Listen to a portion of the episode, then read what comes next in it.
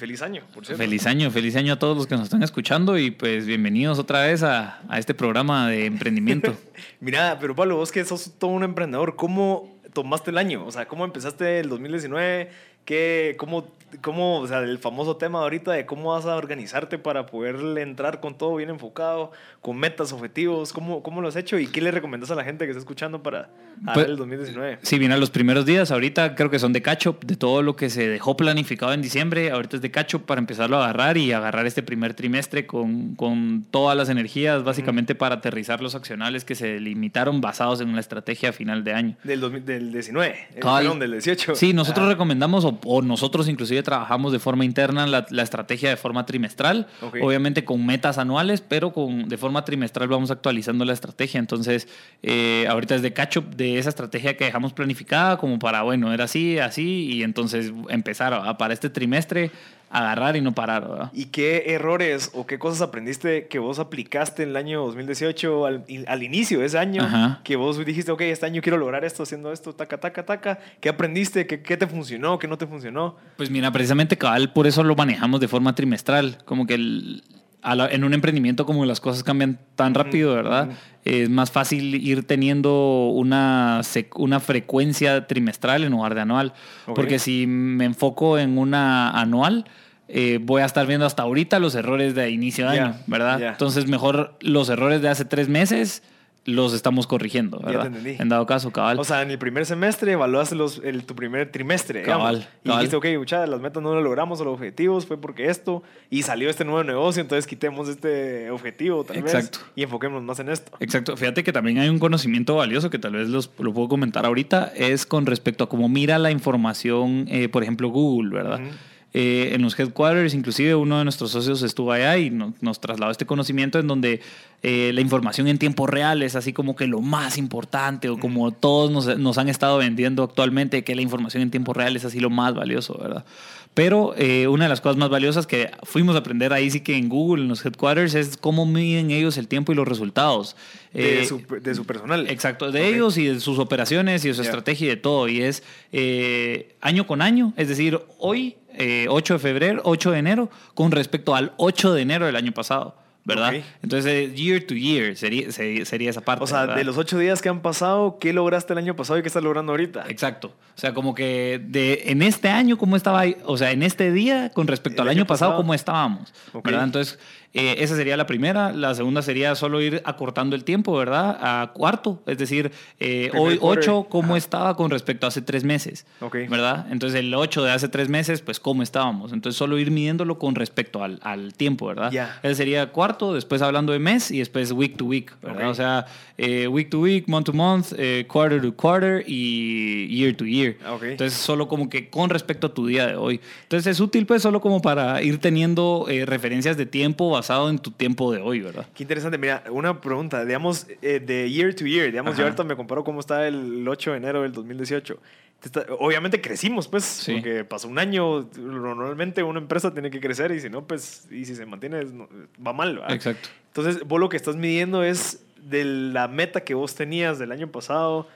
Ese día, ¿cómo ibas con respecto a la meta? ¿O, o de verdad estás comparando cómo, o sea, qué tanto crecimiento tuvimos de un año al otro año? Pues ya cuando hay indicadores es con respecto a los KPIs que se tienen, ¿verdad? O sea, obviamente cuando hay, eta- hay etapas tempranas en donde tal vez ni siquiera se tienen KPIs, sino más las metas eran cualitativas quizás, Eh, pero hoy quizás con respecto a ya un emprendimiento que avanzó algún tiempo, pues es empezar a ver, por ejemplo, el monthly recurring revenue, que es el cuánto aumentaste de recurrencia mensual, eh, o el annual run rate, o empezar a ver meta de ventas anuales, o sea, como que sí se llegó a esa meta. ¿verdad? O sea, depende del KPI de la industria, ¿verdad? O por ejemplo tu NPS, que tu Net Promoter Score con respecto a tus clientes te- los estés atendiendo bien.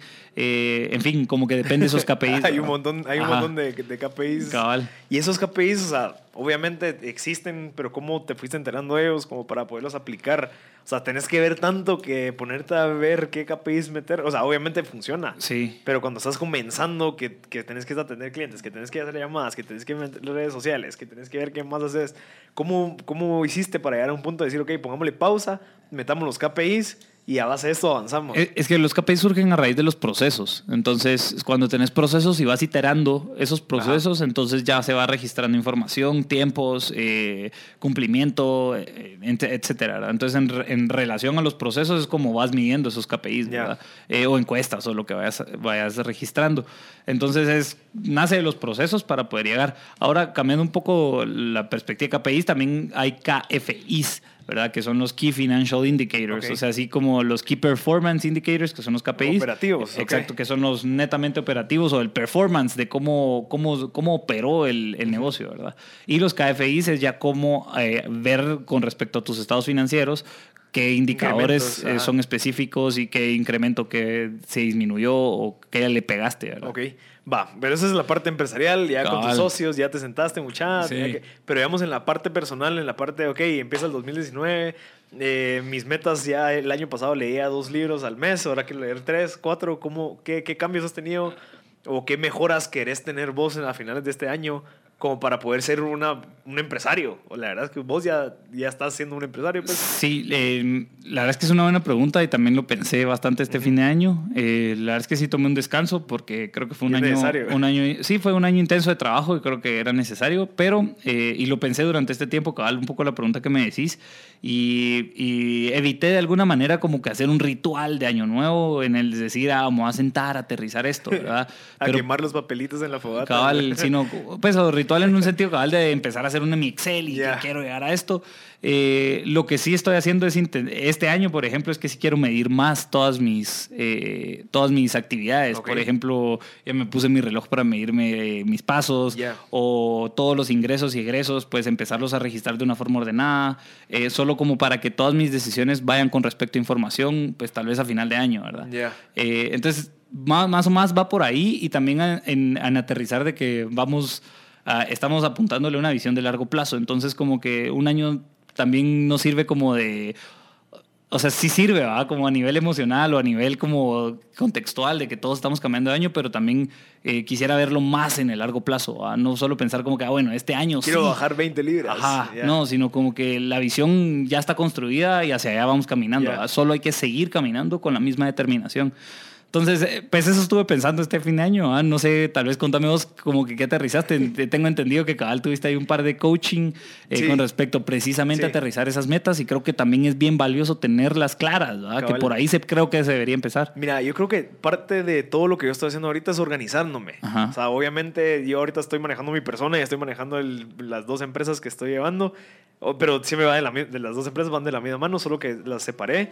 Eh, pero obviamente necesitas algún cierto, cierta presión de que querés lograr algo en cierto tiempo. Exacto. Y entonces creo que mi estrategia que yo utilicé fue, ok, eh, mi meta es a, a un año, mi meta semestral y mi meta trimestral. Ujú. Lo que yo hice fue que separé esas tres, puse lo que quería lograr en cada mes y me, como me comprometí con una persona que yo admiro. Ujú. Obviamente es una persona que es mucho mayor que yo, que está en una posición en la que a mí me gustaría estar de cierta manera. Entonces yo quiero como de verdad hacerlo sentir como que sí estoy trabajando. Ujú. Obviamente si tus metas te las dejas para vos, si tus metas las tenés solo vos en tu cuadernito, Exacto. Eh, no sé, tal vez no hay tanta presión. Obviamente hay personas súper disciplinadas, súper comprometidas, pero hay personas que no y que tal vez nos cuesta un poquito y hay que sentir un poquito de presión externa para que alguien te pregunte, mira cómo vas Exacto. y por qué no avanzaste nada en estas dos semanas que, que o sea, lo que hago de que yo agendo llamadas cada dos semanas con esa persona. Entonces, de una semana a la otra, a la, a la, a la segunda cita, tenías que haber mejorado algo, tuviste que haber acelerado algo, tuviste que haber contactado a lo que tenías que hacer. Entonces, como que el, el que te- le tengas que rendir cuentas a alguien, por más que no sea tu jefe, pero alguien que vos te comprometiste, te ayuda. Sí, O te sea, ayuda a tener un ajá. sense of movement. Exacto, entonces eh, eso, eso es otro tema. O sea, que, que, que te agarres momentum Cabal. y que puche, alguien te vaya diciendo, mira, men, que vas avanzando, que, que bueno, seguí así, vos puedes. Entonces, como que también eso sirve a que si solo tenemos. Entonces, es una de las cosas. Yo he ido, antes leía dos libros al mes, ahorita estoy leyendo tres. Ujú. Porque me metí a este curso de, De lectura de- rápida, de claro. Ingenia, mira, buenísimo. Eh, realmente te enseñan, o sea, obviamente te, te, te- dicen de que no tenés que seguir con la misma como estructura donde vos aprendiste a leer. Te dicen, mira, o sea, obviamente así se aprende a leer, pero también hay una, hay una manera mucho mejor que es esta. Entonces la- me la están enseñando ahorita, mejoras en la parte organizacional, en la parte de retención. Entonces, obviamente por eso me gusta leer más. Ujú. Porque digo, puchica, entonces me puedo leer tres libros cuando antes leía dos, voy a absorber un 50% más de lo que absorbía antes. Entonces le estoy implementando esto. Eh, estoy corriendo y escucho audiolibros, o sea, ya mi tiempo ya lo quiero súper aprovechar, ¿me entiendes? Entonces, parte de este año es crecer mucho, crecer mucho como persona. Obviamente estoy haciendo algo que me encanta, entonces creo, como que quiero crecer de las dos maneras, no solo la parte que me gusta, sino que como persona. Ujú. Entonces, como crecer de una manera íntegra. Entonces, obviamente, todo esto se, se podría extender mucho más, pero creo que con la, invi- la invitada del día de hoy, que es una coach, nos va a hablar un poquito sobre este tema de cómo crear los hábitos, que incluso ella tiene un... ¿Qué herramientas, ¿Qué verdad? herramientas? ¿Qué es un hábito? vamos? Nosotros Cabal. pensamos una cosa, pero al final puede ser otra. ¿Y cómo es que se pueden llevar a algo positivo? Mucha gente le tiene miedo a que sí, son X cantidad de días, pero está bien, pero si solo querés lograr eso, pero si lo querés hacer mucho más trascendental, es más días, pero con un enfoque diferente. Entonces, son temas interesantes que creo que vale la pena, especialmente a la gente que está escuchando, que quiere emprender. Creo que, y había un, un tema bien interesante que yo sigo a una persona en Instagram que le decía, mira, vos cómo hiciste para llegar a, a donde estás. Y lo primero que le preguntó fue, ¿qué estás comiendo? ¿Cómo así que tiene que ver lo que estoy comiendo con la pregunta que te estoy haciendo? De primero de todo, vos para poder llegar hasta donde estés, tenés que ser una persona completa, una persona sana, una persona dispuesta, una persona que esté, que, que, que emane esa energía positiva, esa, esa, esa, esa como luz. Y si no comes bien, si no dormís bien, si estás pensando cosas negativas, pero estás emprendiendo, va a ser bien difícil. Ya, porque no vas a traer, no, Exacto. o sea, vas a ir a ver con un cliente y vas a estar tal vez no, no tan agradable. Entonces la primera pregunta que hizo fue eso y me pareció súper interesante porque yo digo, ok, es tan cierto el hecho de que tenés que estar bien vos para poder empezar a hacer un proyecto que sea a largo plazo. Sí, yo creo que hablando un poco de las herramientas que, que, que mencionabas, ¿verdad? Y que creo que es para construir también como que ese, ese paso. Eh, por ejemplo, el backcasting, ¿verdad? El backcasting es bien útil en lugar de, creo que lo hemos platicado acá, pero en lugar de ese forecasting de proyectar qué va a pasar, eh, mejor posicionarse en dónde querés estar y qué tiene que estar pasando, eh, digamos que en cinco años querés estar en X, ¿verdad? Ajá. Entonces, para llegar a X, ¿qué tuvo que haber pasado en, en- en cinco años, ¿verdad? ¿Qué tuvo que haber pasado en tres años? ¿Y qué Ok. tuvo que haber pasado en el segundo año? ¿Y qué tuvo que haber pasado en el, en el primer año? ¿Y qué tuvo que haber pasado en seis meses? ¿Y qué tuvo que haber pasado en el primer mes? ¿Y qué tuvo que haber pasado mañana? Ok. Ah, entonces vas construyendo de atrás para adelante como que todo ese ejercicio hacia donde quieres llegar, ¿verdad? Esa es una herramienta pues que existe tanto como persona, pues para agarrarlo como persona, también como negocio, el backcasting. Y otra es el PPUP. Eh, este es un plan personal eh, y que- Único. único, ajá, algo así es. Ahorita no tengo bien claras las siglas. Eh, el objetivo es cabal como de- desde un campo espiritual, financiero, familiar, de amistades, educación y finanzas, si no estoy mal, creo que son cinco. Eh, cabal lo que, lo que buscan es precisamente como que aterrizar en 25 años cómo querés estar, en 10 años cómo querés estar, en 90 días, que, en 5 años cómo querés estar y en 90 días cómo querés estar. Entonces, de una vez vas como que quitando actitudes eh, tóxicas para cada una de las metas que querés llegar en 25, que tenés que parar de hacer y que tenés que empezar a hacer. Entonces, esto tiene una revisión mensual, ¿verdad? Eh, y con esa revisión mensual, pues vas caminando a mantener relaciones familiares, a trabajar en tema espiritual, a trabajar en temas Llevas con un financieros. enfoque, pues, que sabes Exacto. qué es lo que quieres lograr y qué requiere para eso. Exacto. Vamos a ir un corte y regresamos con un poquito más sobre estos temas que están súper interesantes. Gracias, pero Pablo. Y ahí nos esperan. Estás escuchando MB Podcast Show por Radio Infinita.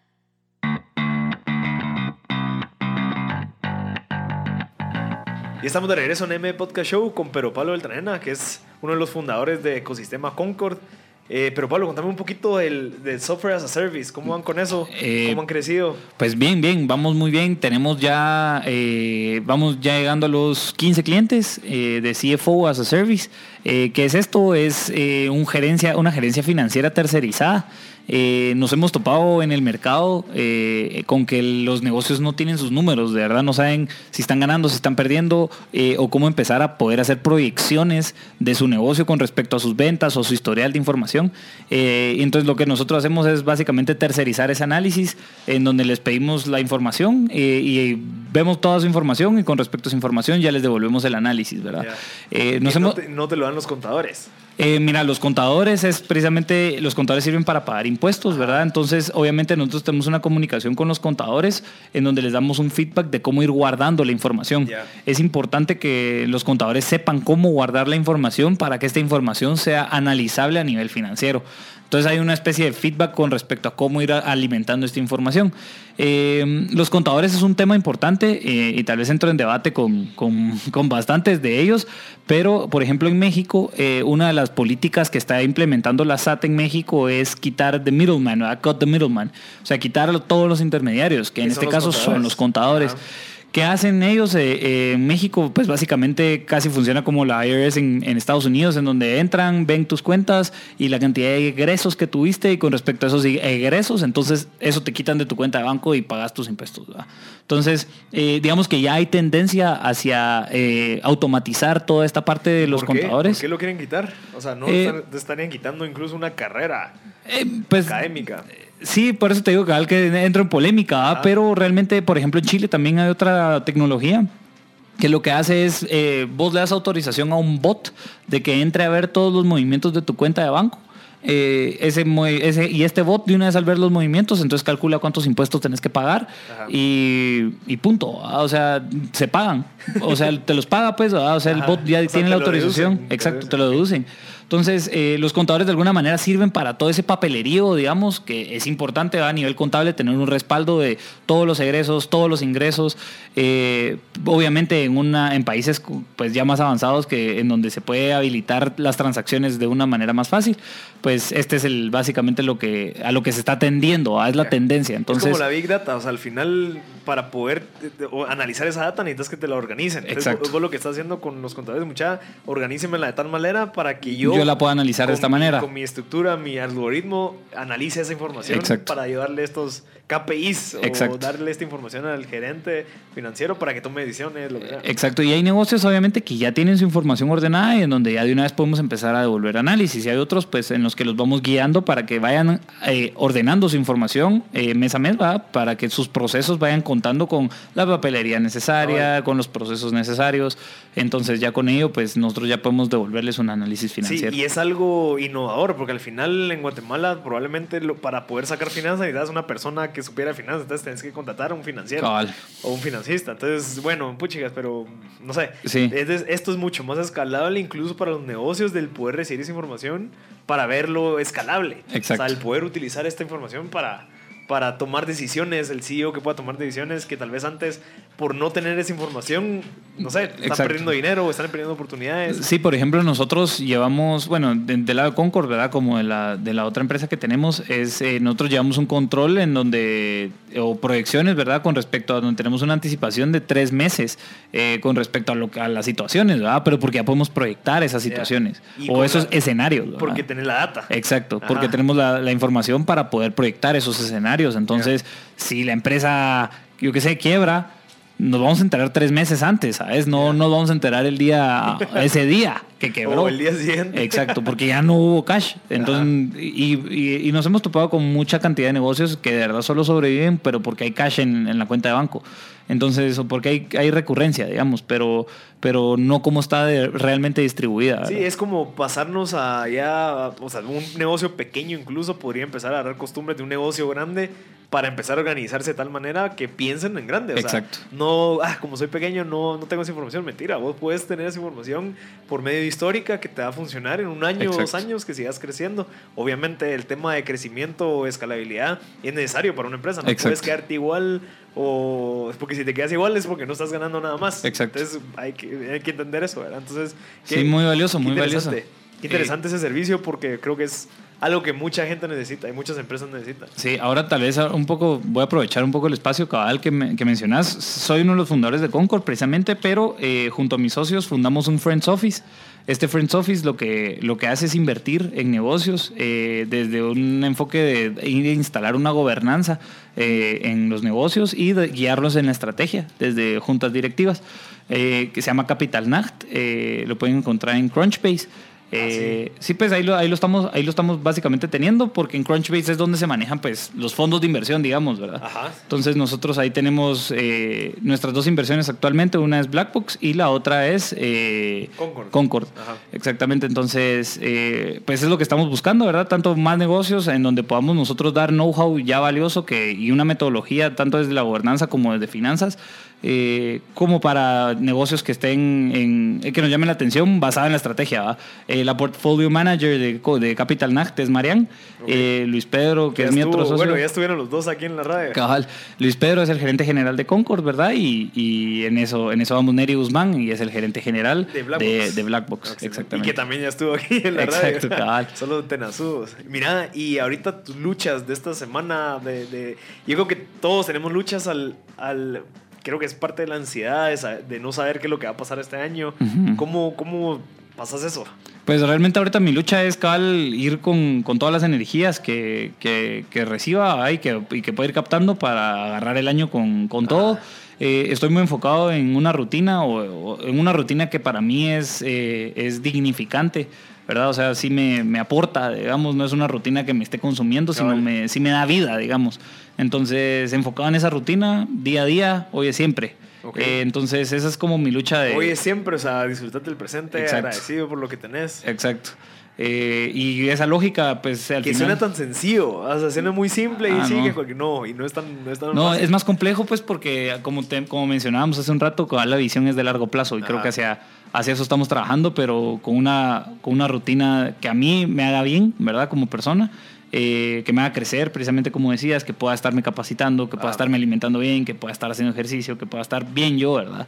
Eh, y para poder seguir avanzando a esa visión de largo plazo que estamos construyendo. Contame un poco vos de tus luchas. Mira, yo ahorita es, es esto. Mira, yo confío tanto en lo que te está haciendo que te da esa ansiedad de que ya querés lograrlo. O sea, obviamente eh, también eso afecta un poquito porque estás pensando mucho en el futuro. eh, pasan los días y vos te das escuchas, ya pasaron ocho días de enero. te das cuenta y te volteas a ver y a la madre porque, por- porque estás pensando tanto en lo que se puede lograr que tal vez el hoy es siempre no lo estoy haciendo yo. Entonces también creo que es algo que quiero mejorar. Eh, obviamente ahorita mi lucha es captar clientes. Estamos creándole a, a personas, empresarios, eh, incluso instituciones, sus podcasts. Empezar a desde cero, desde crearles el canal, mantenérselos, distribuírselos, estrategia, todo. Entonces eh, hemos... Pues esa sería la descripción del servicio. Esa sería la descripción del servicio de Envy Media Studio, que tenemos un estudio ahora donde grabamos esto. Entonces, ayudamos a toda la gente a empezar. Obviamente, el, el hecho de que, de que estás buscando clientes, estás emocionado, estás, pero también no hay que perder enfoque en lo que estás haciendo. O sea, hacia dónde vas, la visión. Eh, yo también tengo que cuidar el podcast como tal, ¿verdad? Donde conversamos con emprendedores. Digamos, esta semana sale con esta científica, Mariandé Starak, Ajá. que está en Madrid haciendo puchas cosas increíbles, o sea, de verdad en mecatrónica para la salud, para enfermedades como Alzheimer y muchas otras. Entonces, el jueves lo vas a poder escuchar. Entonces, el poder balancear todo eso, el poder no desenfocarte, el poder verlo todo, incluso disfrutarte del proceso. El proceso es duro. El proceso es aceptar de que no todos van a decir que sí. El proceso es Y aceptar no hay destino, pues. Ajá, que, que ahí estás echando punta y que tal vez cuando empezás a verlo de una manera y disfrutar, te decís, pucha, sí, qué, qué, qué bonito esto porque yo decidí estar acá, yo decidí salirme a trabajar, digamos, en mi caso, porque quiero emprender. Tal vez no tengo el mismo estilo de vida que tenía antes, pero estoy más feliz porque estoy haciendo algo que me interesa. Entonces, esa lucha de comienzo de año, que obviamente tal vez ya se va a ir afinando en la- al pasar de los meses, porque como te digo, es algo nuevo, entonces no sabes mucho, no, no hay una estructura detrás y una referencia al que vos puedes decir, ah, ok, así funciona y así va a funcionar, entonces tranquilo. Pero no, o sea, vos aquí estás abriendo brecha y, est- y estás como que li- literalmente inventándote un camino que también es parte del proceso de lo bonito, que, que más gente espero que lo siga. Entonces, el, el entenderlo, el entenderlo y el aceptar que lo oye siempre, el aceptar y el estar agradecido, creo que es más que todo la lucha para no estar pensando tanto en el futuro.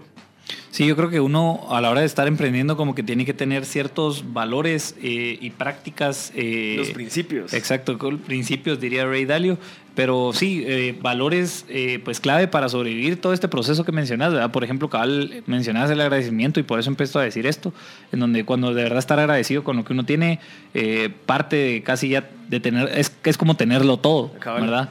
Eso sería una cosa. la renuncia, ¿verdad? Renunciar a ciertas cosas que uno, pues tal vez ya no, o no te están aportando valor, te están quitando energías para una visión a la que estás, pues, apuntándole. Entonces, eh, quitarle, digamos, ese, ese sentido de, ¿qué te digo yo? De, de renunciar a cosas que antes hacías y pues ya no te están aportando el valor, también es otra de las prácticas que son valiosas. Te liberas, liberas. Puede ser difícil. Exacto. Ajá, es como una decisión de, ok, voy a probar liberarme esto y te das cuenta que te, que te gustó y que te sirvió. Sí, o también, por ejemplo, cuando empezas una idea y la idea pues tal vez no, no fue tan buena, pero o sea, no, no, no enamorarte precisamente como del problema, ¿verdad? Sino, perdón, enamorarte del problema y no de la solución. Que estás brindando. Ah, exacto, porque entonces ahí empiezan a haber como problemas en que te, te aferras a algo y creo que por eso practicar la renuncia desde ese ámbito es también útil en el emprendimiento, pues porque renuncias a esa solución que tal vez no era la solución indicada porque no estaba solucionando el problema, exacto, ¿verdad? Exacto. Entonces creo que también son un par de principios cabal claves, ¿verdad? Eh, para ir acompañando esto. Y ahorita que estás leyendo, como mencionaste el de Rey Dalio, el, de, el libro de Principles, hay uno que él menciona que es Radical Transparency, o sea, que es la transparencia radical, es ser transparente en, todas en todos sus ámbitos, ¿verdad? Eh, eso es básicamente lo que, lo que mencionamos, ¿verdad? La, transparencia es, importante porque en la medida que estás construyendo algo con alguien eh, y sos transparente, solo no hay agenda oculta, entonces es más fácil comunicarse. Perfecto, vamos a ir un corte y regresamos ya con nuestra invitada especial, Ana Lucía Bobadía, la coach. Gracias. Esto es MB Podcast Show con Marcel Barrascut. Hola, ya estamos de regreso aquí con eh, Pero Pablo Beltanena. Tenemos a nuestra invitada especial hoy, Ana Lucía Bobadilla, que es coach. ¿Cómo estás? Bien, gracias. Contenta de estar por acá. Bienvenida a la radio, Pero Pablo. Pues bienvenida, Ana Lucía. Ahí sí que mucho gusto y estamos a las órdenes. Tenemos aquí una pequeña bio que nos mandó Ana Lucía. Creo que es algo que vale la pena eh, compartir. Es coach de desarrollo integral, tiene 13 años en la industria de tercerización de servicios, 10 años en liderazgo y gerencia, eh, tiene una especialización en liderazgo estratégico y coach ontológico. Y pues ahorita es nueva en el ámbito de los podcasts y tiene un podcast que se llama Life Coach Podcast. Tenemos, tenemos una llamada eh, rapidito. Aló, buenos días. Hola, muy buenos días, Marcel. Buenos días. ¿Con quién hablamos? te habla Hansel Ruiz. Ah, ¿qué tal Hansel? ¿Cómo estás? Bien, bien, bien, gracias. Mira, has hablado un poco sobre Ingenia en varias ocasiones. He visto que mencionas que es un programa que te enseña habilidades para ser más productivo. Okay. ¿Me puedes contar un poco? Mira, es, una, es un curso que, que lo puedes tomar. Eh, creo que es algo que vale mucho la pena compartir. Es de, sobre temas de cómo puedes mejorar en la parte de retención y comprensión de lectura. Puedes meterte en sus, en sus redes sociales, ahí creo que hay más información pero creo que vale la pena. Si en dado caso estás en la parte de crecimiento personal, en la parte de crecimiento profesional, es un curso que no te lo puedes perder. Buenísimo, buenísimo. Mira, ¿y, qué técnicas has aprendido ahí? ¿Cómo las puedes aplicar, Marcel? Mira, yo lo estoy aplicando mucho en la parte de retención, obviamente, y en la parte de comprensión. Yo antes leía un libro, dos libros al mes, ahora estoy leyendo casi tres. Obviamente el tema de la comprensión, o sea, cualquiera puede leer tres a cuatro libros al mes, pero que comprendas y que retengas, creo que es lo clave. Y creo que en esa parte es la que yo estoy aplicándolo y me ha funcionado bastante. Buenísimo, mira, ¿y, en qué consiste ese programa? Eh, ¿Qué consiste el programa? Solamente tenés que ir, eh, mira, te puedes meter a sus redes sociales, obviamente ahí está toda la información, puedes llamar, ahí hay teléfonos, pero en, consiste en la mejora, en la mejora continua en la parte de lectura. Ya, ya, mira, ¿cómo, cómo haces vos para organizarte? Que siempre me ha dado curiosidad, porque tenés varias cosas que, que estás haciendo eh, eh, pues, te sigo en, tu podcast y todo eso. Mira, yo creo que organizarnos, o sea, cualquier, tenemos aquí a una coach que nos va a poder apoyar con temas incluso de cómo organizarnos.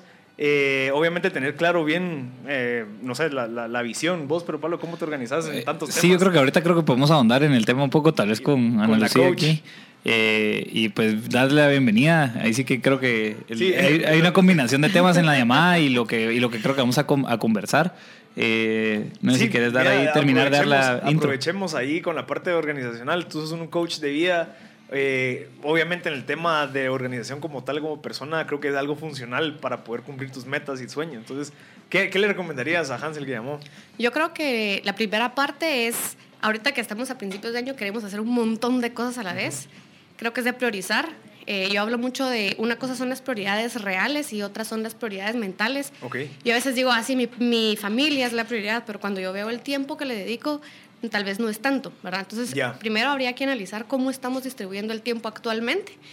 Cuando yo lo puse en un papel así coloreando en que, cómo distribuía mi tiempo, había mucho tiempo el cual era tiempo muerto o yo no sabía qué estaba haciendo con ese tiempo, porque no lo estaba haciendo de una forma intencional.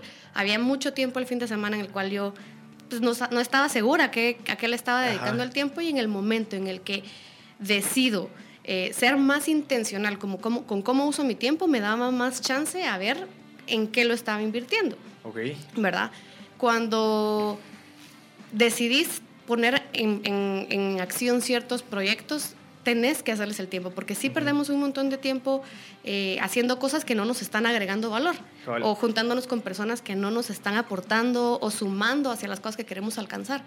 Hay que empezar a analizar con quiénes nos estamos juntando, cuáles son las prioridades en nuestra vida, le estamos dedicando realmente el tiempo a lo que decimos que es más importante o Cabal. realmente no.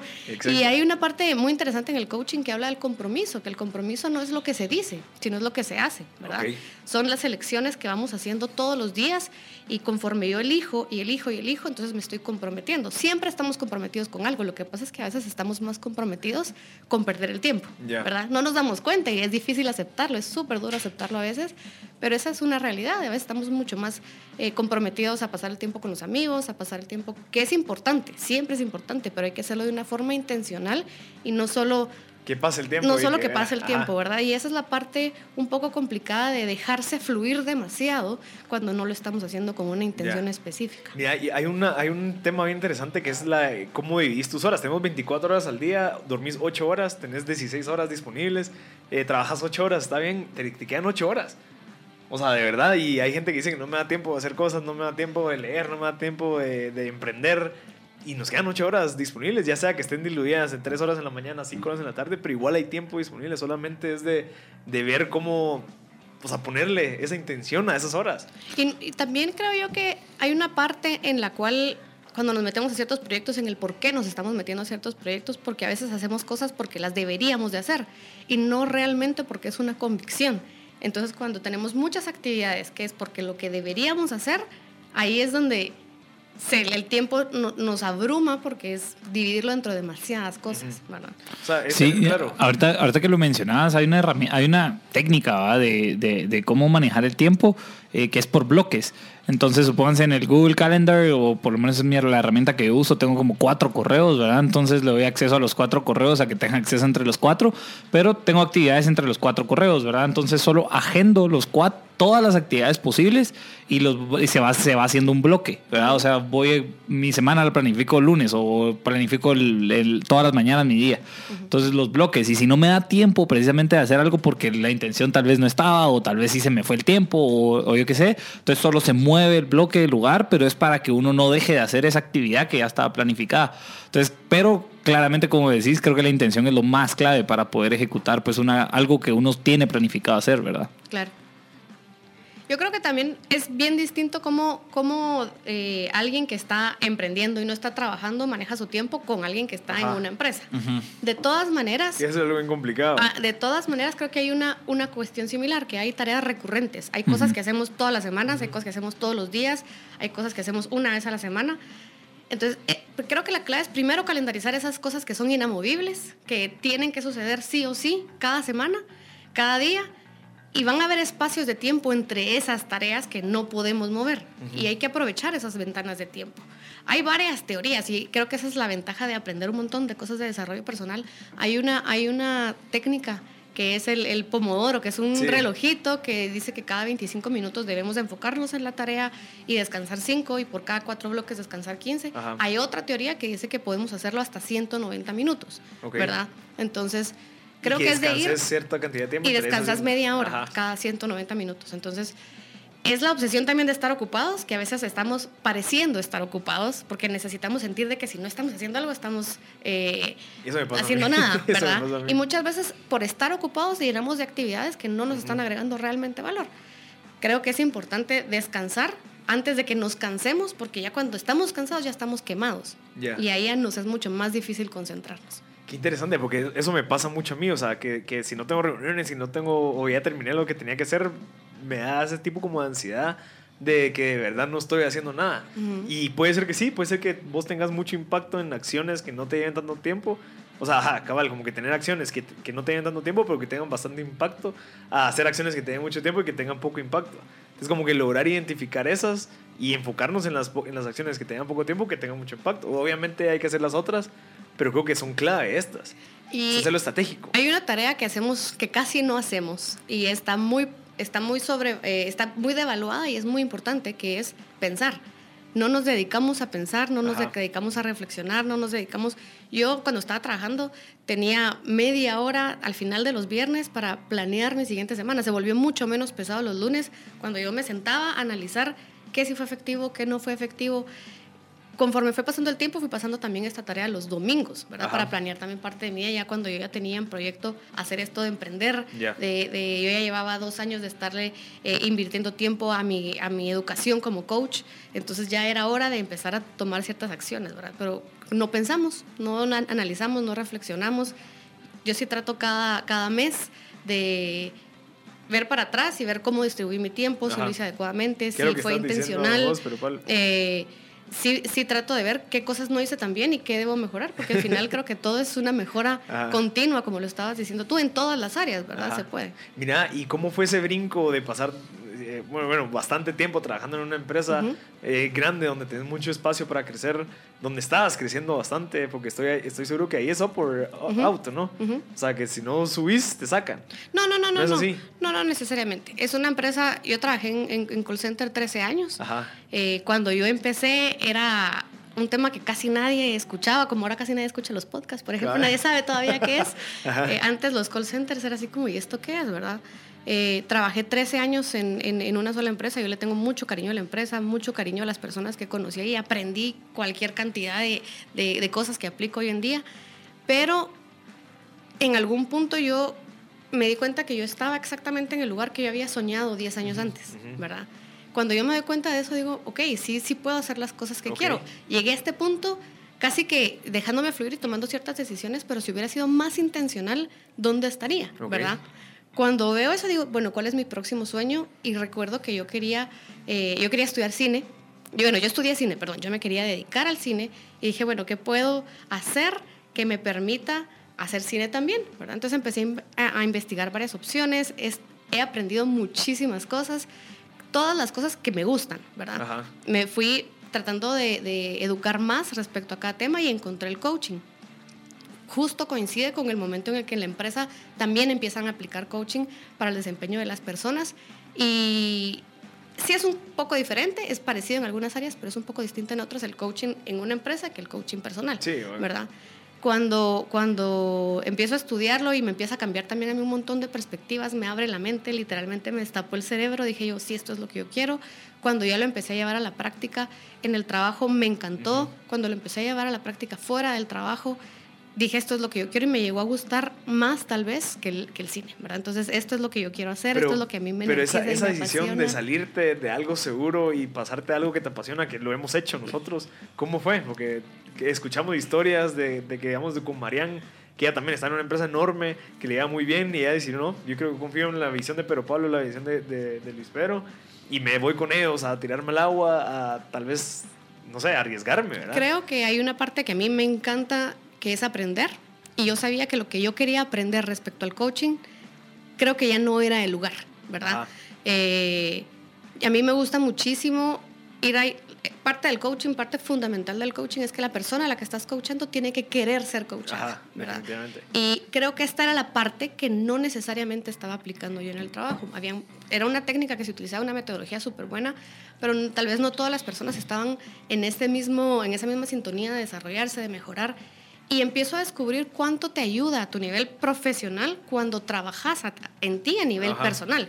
¿verdad? Esta parte no la iba a poder explorar tan rápido como yo quería. Y yo sí quería eh, tener mi propia empresa, poder manejar mejores ciertas cosas. Y llegó un punto en el que dije, bueno, yo to- yo tomé la decisión de renunciar tal vez unos dos años antes, pero no me atrevía, ¿verdad? Porque realmente a mí, bueno, uno no, uno no me atrevía y dos no quería, porque a mí mi trabajo sí me gustaba mucho, pero yo necesitaba como más, ¿verdad? Entonces eh, decidí una fecha, cuando ya se acercaba ya la volví a postergar, cuando se acercaba la volví a postergar hasta que más o menos en, en a principios del año pasado yo decido que, que voy a renunciar en mayo. Al final la postergo a mediados de año, ¿verdad? Y yo iba a trabajar con una amiga para más o menos tener algo que ver con el coaching, pero desde otro, desde otro punto de vista. Las cosas tal vez no funcionaron como la, ambas queríamos y trabajé tres semanas con ella y dije, bueno, esto tal vez era el momento para hacer las cosas como las quiero realmente hacer, ¿verdad? Este fue lo que me ayudó a dar el salto y quitarme el miedo de un lugar y estar segura a hacer algo que a mí realmente me apasiona y a mí el desarrollo personal y el coaching me fascina. Perfecto, perfecto. Vamos a seguir hablando un poquito de este tema después del corte y regresamos a hablar un poquito de los temas de incluso la industria del coaching, cómo funciona. Así que estén pendientes y regresamos después del corte.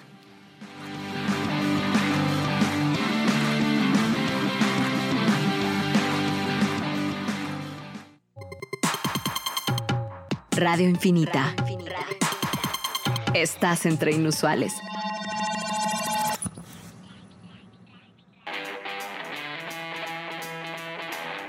Ya estamos de vuelta en ya estamos de vuelta aquí en M Podcast Show con nuestra invitada especial Ana Lucía Bodadía, que mm, creo que es un tema muy interesante, vale la pena compartir el hecho de que ah, obviamente hay una industria de coaches en Guatemala. La vez pasada te preguntaba cómo uno se certifica, me contaste que hay una certificación que es internacional, pero igual hay gente que lo puede hacer sin esa cer- certificación. Mira, yo, a mí me cuesta un montón tomar decisiones cuando involucran gastar la plata, ¿verdad? Ajá. Para algunas cosas, ¿verdad? Este, y yo me metí a investigar cómo era esto del coaching. Me metí a investigar todas las escuelas que habían en Guate. Eh, en el momento, hace fue hace dos años, me costó un montón encontrar coaches en Guate. Asumí que casi no habían o no habían. Ahora resulta que hay un montón. Eh, y encuentro esta, esta entidad que se llama la ICF, que es la International Coaching Federation, que ellos avalan a ciertas escuelas para eh, estudiar la, la certificación de coach. Ajá. ¿verdad? Ellos son las personas que certifican, pero avalan a que tú estudies en un lugar y cuando ya te vas a hacer el examen con ellos, ya tenés como ciertos beneficios porque ellos están conscientes de cuál es el pensum, de qué es lo que te enseñan y todo. Y no encontré escuelas en Guate que realmente tuvieran ese aval, ¿verdad? Cuando yo ya me metí al rollo del coaching y todo, y ya entendí también qué es una metodología, cómo funciona, hay algo muy especial que tiene el coaching que pregunta quién dice que las cosas tienen que ser de una manera o, u otra, ¿verdad? Entonces al final sí, hay una certificación, existe la ICF, yo estudié en una escuela que está avalada por la ICF, eh, hay tres coaches y se meten a la página en Guate que están avalados por la ICF. Eso quiere decir que ellos ya pasaron cierta cantidad de horas. Para certificarte tenés que ser o sea, hacer muchísimas horas de práctica cobradas y no cobradas. Entonces, al final, ¿quién dice que ellos son la única entidad que te pueden avalar? Ajá. ¿verdad? Hay una escuela americana, hay una escuela europea. La escuela americana es la que tiene más presencia a nivel internacional. Pero mm, sí vienen de pronto ciertos coaches que están certificados por la ICF a dar talleres a Guate. Y ahí es donde tal vez hay que tener cuidado cuando aprendemos de coaching, porque que te digan te vamos a certificar es te vamos, hay que ver si están certificados por la ICF ellos Sí. y si realmente ellos no te pueden certificar, los únicos que te certifican son la ICF, ¿verdad? Ellos te van a dar una cantidad de horas de entrenamiento y de práctica para que tú vayas con la ICF a decir, bueno, aquí yo ya, yo ya pude. Más o menos funciona como la traducción jurada aquí en Guate, ¿verdad? Que hay miles de escuelas de traducción, pero el examen lo hace una persona, una entidad, ¿verdad? Algo así funciona. Sí, por ahí precisamente iba mi pregunta a la hora ya de ir a buscar clientes, por ejemplo.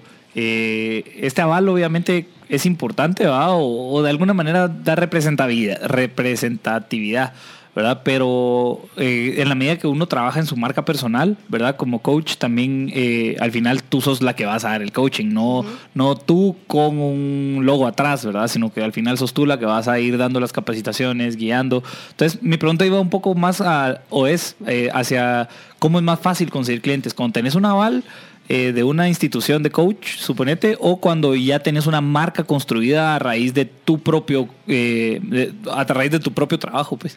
Yo creo, yo creo que en esta industria tan relativamente nueva, porque sí hay coaches hace bastante en Guate, pero tal vez no están tan visibles, es una mezcla de las dos. Se trata también mucho de la referencia, ¿verdad? De que Ajá. des resultados, conforme vayas dando tus resultados, a la persona no le va a importar tanto si estudiaste en la China o si estudiaste en donde estudiaste, ¿verdad?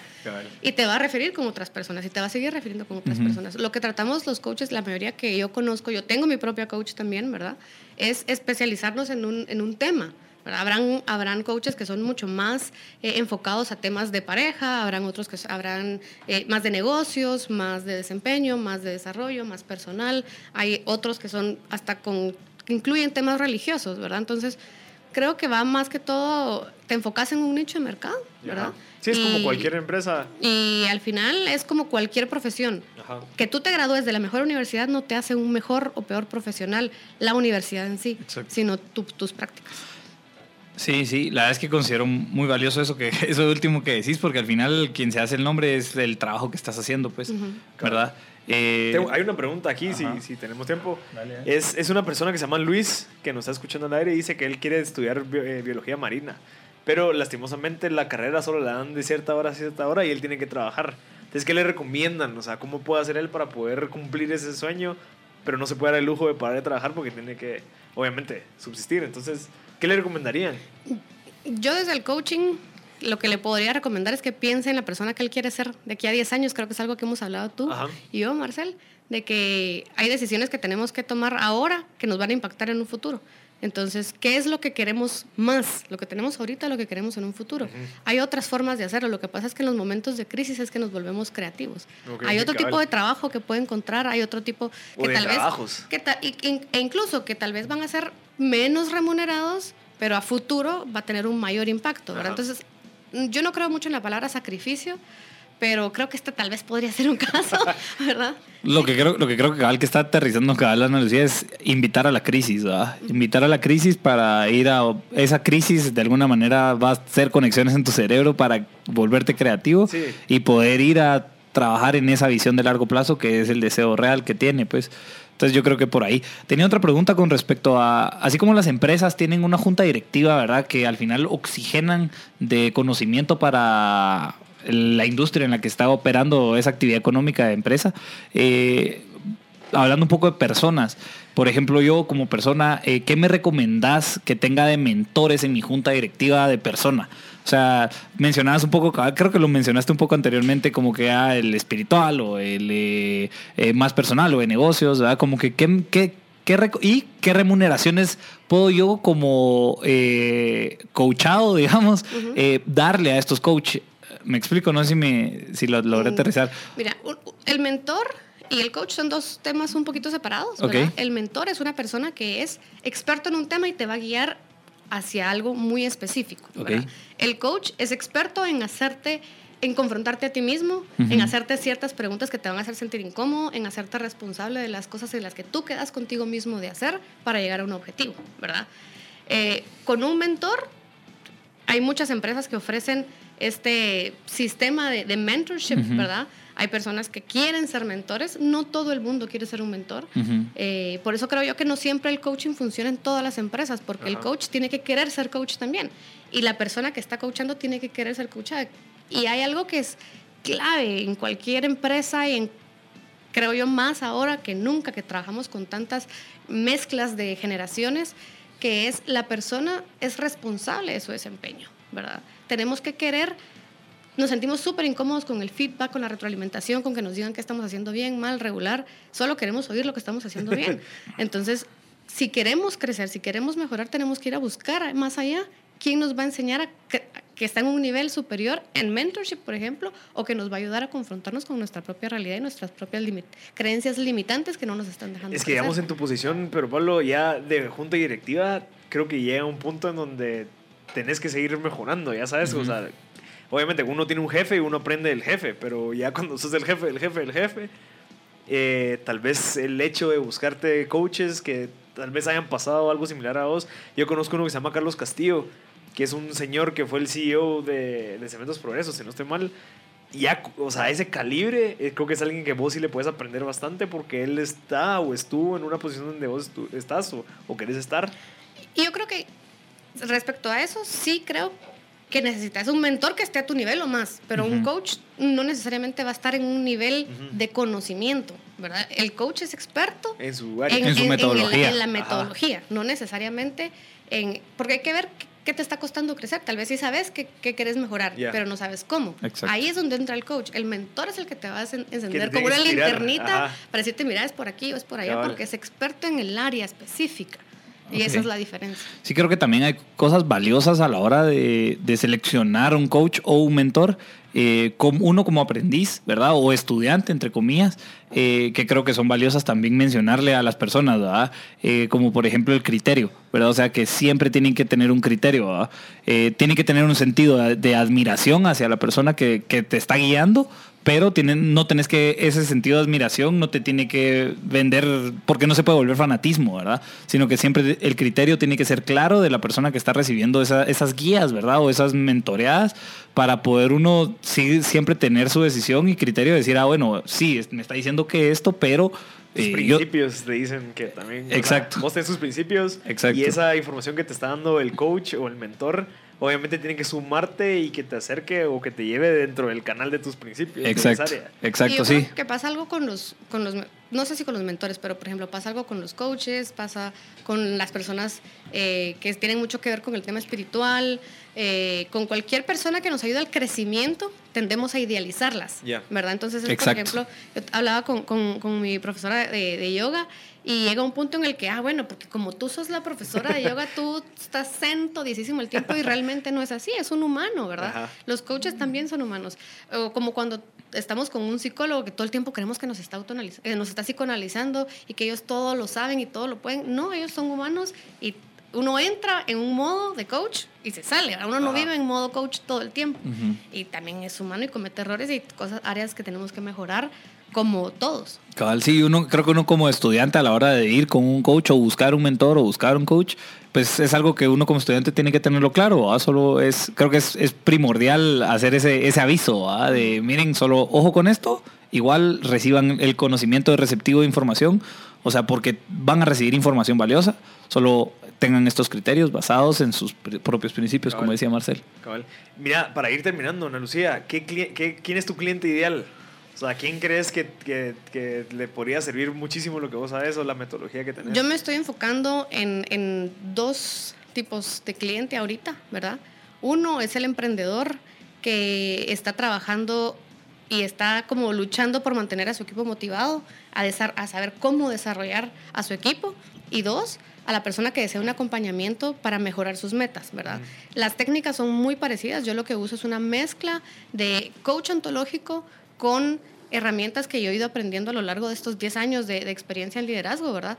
Que se trata de manejar tu, tu vida como si fuera tu negocio, Ya. manejar tu equipo como si fuera tu familia, ¿verdad? Entonces, ese es el tipo de, de- de cliente con el que estoy ¿Y trabajando. cómo ahorita. pueden encontrar, cómo te pueden encontrar el podcast? ¿Cómo, cómo? Me pueden hablar, mandar un correo. Mi correo es analuciabobadía.coach.gmail.com o pueden llamar a mi teléfono que es 5923-4760.